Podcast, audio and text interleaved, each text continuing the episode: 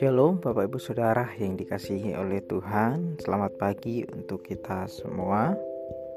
Saya berharap pada pagi hari ini kita semua boleh ada dalam keadaan yang sehat dan diberkati sepanjang hari ini. Amin Bapak Ibu. Nah Bapak Ibu Saudara yang dikasihi Tuhan, sebelum kita melakukan setiap aktivitas kita, mari saya mengajak kita terlebih dahulu merenungkan kebenaran firman Tuhan. Dan sebelum itu Bapak Ibu, mari kita berdoa. Bapa dalam kerajaan sorga, terpujilah namamu. Terima kasih Tuhan untuk penyertaan-Mu buat sepanjang malam. Engkau Allah yang memelihara kami, dan pada pagi hari ini kami boleh bangun. Itu semua karena anugerah kemurahan yang Tuhan berikan kepada kami ya Tuhan. Dan ya Tuhan, pada saat ini kami akan merenungkan kebenaran firman-Mu. Boleh Engkau Allah mampukan kami untuk mengerti kebenaran-Mu, dan kami boleh menjadi pelaku-pelaku kebenaran firman-Mu. Terpujilah nama Tuhan. Di dalam nama Yesus kami sudah berdoa. Haleluya. Amin.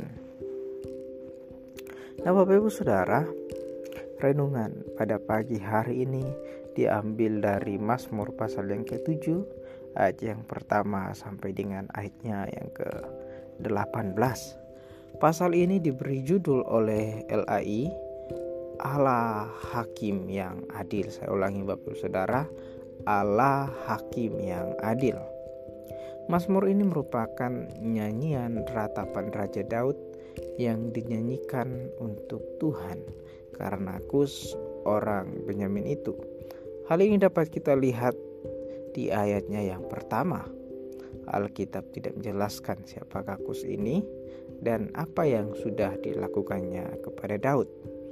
Alkitab hanya mencatat bahwa Kus adalah orang Benyamin, tetapi besar kemungkinan dia adalah salah satu orang yang setia kepada Raja Saul dan pemerintahannya, karena memang Saul berasal dari suku Benyamin. Dan di dalam satu Tawarik pasal yang kedua belas ayat yang kedua puluh sembilan mencatat bahwa ada tiga ribu orang yang masih tetap patuh kepada keluarga Saul, dan besar kemungkinan satu di antaranya adalah Kus ya. Kus menfitnah dan menekan Daud, membuat Daud berada dalam ketekanan yang luar biasa Bapak Ibu Saudara. Bapak Ibu, Mazmur ini merupakan Mazmur ratapan pribadi, di mana Daud mencurahkan isi hatinya kepada Tuhan karena kepedihan yang dirasakannya Bapak Ibu. Dalam ayat yang pertama sampai dengan ayat yang ketiga, Daud memohon pelepasan. Daud berkata di ayat yang kedua sampai yang ketiga, "Ya Tuhan Allahku, padamu aku berlindung. Selamatkanlah aku dari semua orang yang mengejar aku, dan lepaskanlah aku, supaya jangan mereka seperti singa menerkam aku dan menyeret aku dengan tidak ada yang melepaskan."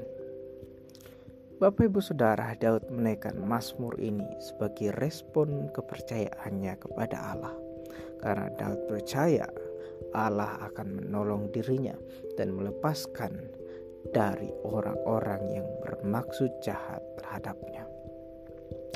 Dalam seruannya kepada Tuhan, Daud juga protes karena ia merasa tidak bersalah. Kita dapat melihat di ayat yang keempat sampai dengan ayat yang keenam, dia berkata, "Ya Tuhan Allahku, jika aku berbuat ini, jika ada kecurangan di tanganku, jika aku melakukan yang jahat terhadap orang yang hidup damai dengan aku," dan seterusnya Bapak Ibu Saudara. Dan kemudian di ayat yang keenam, Daud berkata, "Maka kiranya musuh mengejar aku dan menginjak-injak hidupku ke tanah dan menaruh kemuliaanku ke dalam debu." Daud sangat yakin bahwa dirinya tidak bersalah, dan ia bersedia dihukum jikalau dia melakukan hal yang jahat. Apa yang dialaminya menurut Daud tidak adil. Karena itu di ayat yang ketujuh sampai ayat yang kesembilan, Daud memohon dengan berkata, "Bangkitlah Tuhan." Sebuah gambaran yang menunjukkan bahwa Daud sangat memerlukan Allah mengambil keputusan yang adil. Dia meyakini bahwa Allah adalah hakim yang adil. Daud berkata di ayat yang kesepuluh, "Engkau yang menguji hati dan batin orang, ya Allah yang adil." Dia tahu bahwa pada akhirnya Tuhan yang menyelamatkan orang-orang yang benar dan menghukum orang-orang yang salah. Daud berkata, "Allah adalah hakim yang adil dan Allah yang murka setiap saat." Ia menganggap bahwa orang yang melakukan kejahatan sedang menggali lubang, tetapi dia sendiri yang jatuh ke dalamnya. Dengan kata lain, Daud berkata, apa yang kita tabur itu juga yang akan kita tuai. Pada akhirnya Bapak Saudara, dengan semua yang terjadi dalam kehidupannya, Daud bersyukur kepada Tuhan karena keadilannya Tuhan. Karena keadilan Tuhan, dia bermazmur bagi nama Tuhan yang Maha Tinggi.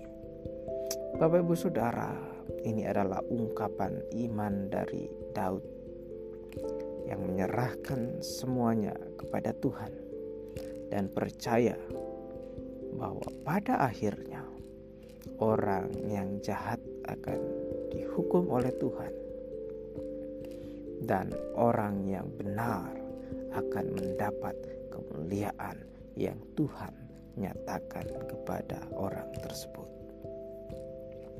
Bapak Ibu Saudara, apapun yang terjadi dalam kehidupan kita, ingatlah bahwa Dia adalah Allah yang adil. Seringkali keadilan itu tidak dapat kita pahami secara akal kita, karena keadilan Allah berbeda dengan keadilan manusia. Sebagai manusia kita terbatas. Kita tidak dapat melihat rencana Allah secara keseluruhan. Apa yang Allah putuskan adalah adil dan benar. Mungkin ada orang yang kita kenal sering melakukan hal yang jahat, lalu kita melihat kehidupannya, justru kehidupannya baik-baik saja. Sedangkan orang yang baik, orang yang jujur, orang yang takut akan Tuhan mengalami banyak musibah. Tetapi Bapak Saudara, ingatlah kebenaran firman Tuhan pada pagi hari ini, bahwa akan ada saatnya mereka juga akan dihukum oleh Tuhan. Orang-orang yang melakukan kejahatan akan mendapat ganjaran daripada Tuhan. Apa yang kita tabur akan kita tuai, dan percayalah itu akan terjadi sesuai dengan firman Tuhan.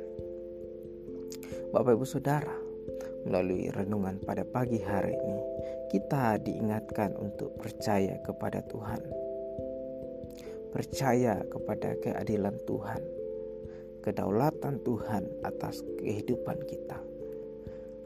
Dan respon kita adalah menyerahkannya semuanya kepada Tuhan. Dan ingat, untuk selalu bersyukur sebab Tuhan itu adil. Bapak Ibu Saudara, mari kita meresponi renungan pada pagi hari ini, bersyukur bahwa Tuhan sudah memelihara kehidupan kita. Dan karena itu Bapak Ibu Saudara, mari kita bersatu di dalam doa.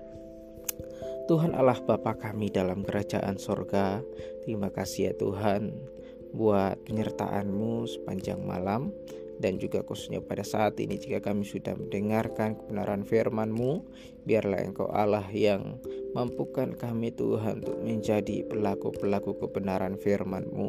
Kami juga berdoa menyerahkan ke dalam tangan-Mu, biar dalam setiap kehidupan kami, kami boleh melakukan kebenaran ini ya Tuhan.